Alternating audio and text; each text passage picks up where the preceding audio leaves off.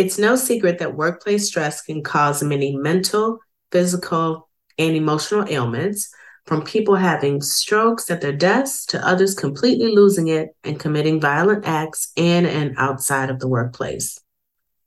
Join me inside the episode as I share with you how women in leadership suffer in silence, the reasons why they suffer in silence, and the effects that it has on their bodies, on their minds, and on their self-esteem. See you inside.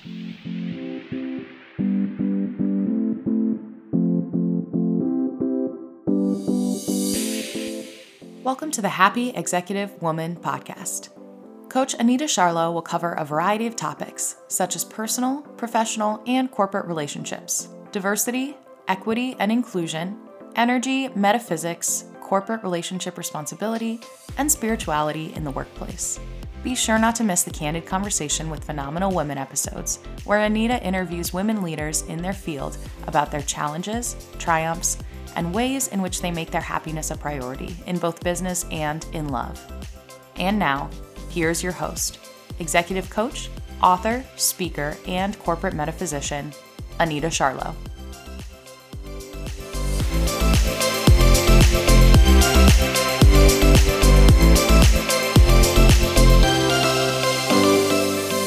Women in leadership tend to suffer in silence for many reasons, most of them stemming from fear. Fear of being looked at differently, fear of people thinking that they can't handle the job, fear of people talking about them behind their backs, fear of someone else taking their jobs, fear of not getting a decent raise, promotion, or bonus, fear of not being asked to participate in networking events, and many more reasons.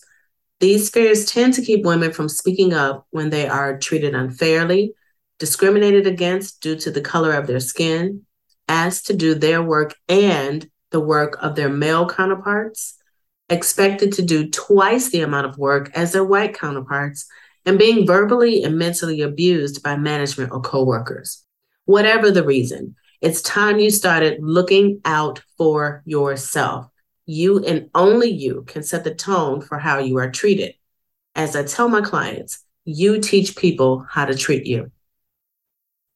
To change the corporate workplace abuse cycle, you need to build your confidence to the point where you recognize that it is not okay for you to be treated this way. Once you can see this and believe it is true, you must find the courage, confidence, support, and steps you need to take to ensure your psychological safety in the workplace. Is it your responsibility? Yes. Should the workplace be held accountable? Absolutely. The workplace should be held accountable. However, you cannot sit around and wait for this to happen. You must begin to stand up for yourself. Not doing so will affect your work life in every area of your life. So I have a few tough love questions to ask you. Ready? Let's get to it. Is it worth becoming sick and going on long-term disability or leaving the workforce altogether? Is it worth your relationships with your family? Is it worth disrupting or losing your marriage? Is it worth the mental, emotional, psychological, and spiritual pain only to be replaced when someone is more confident in their abilities and speaks up for themselves? Or what about those that are more willing and confident enough to stand up for themselves and command what they're worth? How long will you remain a doormat for others, allowing them to practice being a leader on you while their bonuses keep piling up due to your contribution, yet you're being treated less than others? Here are a few examples of the damage that workplace stress can cause if not managed properly. Physically: upset stomach, muscle tension or pain, chest pain, fatigue, including chronic, change in sex drive, migraine headaches. The mental and emotional effects: anxiety, restlessness, lack of focus or motivation, feeling overwhelmed, anger or irritability, depression or sadness. And behaviorally: over or under eating, alcohol or drug abuse, tobacco use, social withdrawal, mood swings, and outbursts, just to name a few. I'm not even going to mention the effects these things have on a woman that is pre and postmenopausal. If interested, I invite you to go to my podcast where I dedicated an entire month to menopause in twenty twenty-one during October, which is National Menopausal Awareness Month. I did this to share the challenges women go through during this time in their lives. So feel free to listen to those episodes if you're interested. Do you resonate with any of the symptoms or ailments above? Are you right in the middle of the stressful season and find yourself completely overwhelmed? I know you are, girl. I've been there too. The difference for me now is that I am no longer available for this type of stress.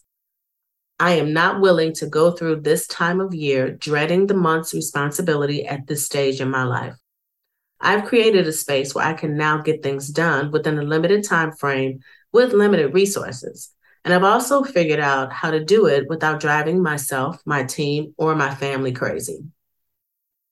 Podcast episode number twenty-four provides support for this very topic. In this particular episode, uh, which is titled How to Manage End-of-Year Planning and Overwhelm, I shared an easy process for wrapping up the current year's responsibilities while preparing for the new year in both your personal and professional lives. I had hoped this episode and its free downloads would help its listeners breathe easier and stress a little less. And if you listen to it, I'd like to share it with you too. Be sure to take advantage of the free starter end of year checklist or spreadsheet to help you get started breaking things down, and an additional resource on how to be a detailed-oriented manager. The links to the podcast episodes mentioned and the two free resources will be listed in the show notes.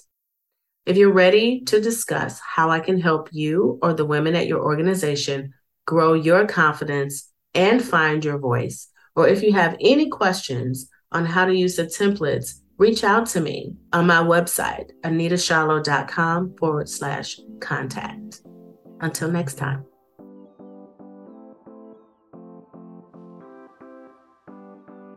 Have you found that you are no longer willing to attempt to hide who you really are in corporate America or in life? Are you tired of feeling like you are putting on an outstanding performance as you assimilate into the corporate environment, trying your best to be that safe Black woman, not the angry Black woman? Could you benefit from a safe space to learn, grow, and share with other Black and brown women that have experienced the same as you have? Where you can just be yourself, let your guard down, and vent while being supported by your sisters. Give yourself the gift of being supported while in these spaces by a sister that knows, understands, and is ready and willing to hold space for you. It's never too late to wake up to the truth of who you are. Stay close, as I will be launching a sacred and safe community just for you in the upcoming weeks, where you can come to receive healing from workplace trauma, get relationship, marriage, work, and business advice. Let your hair down, and for once, allow others to support you. If you want to be the first to know when the community opens, join the waitlist. Go to bit.ly forward slash for my Black and brown sisters. Until next time, sis, hold your head up. I see you.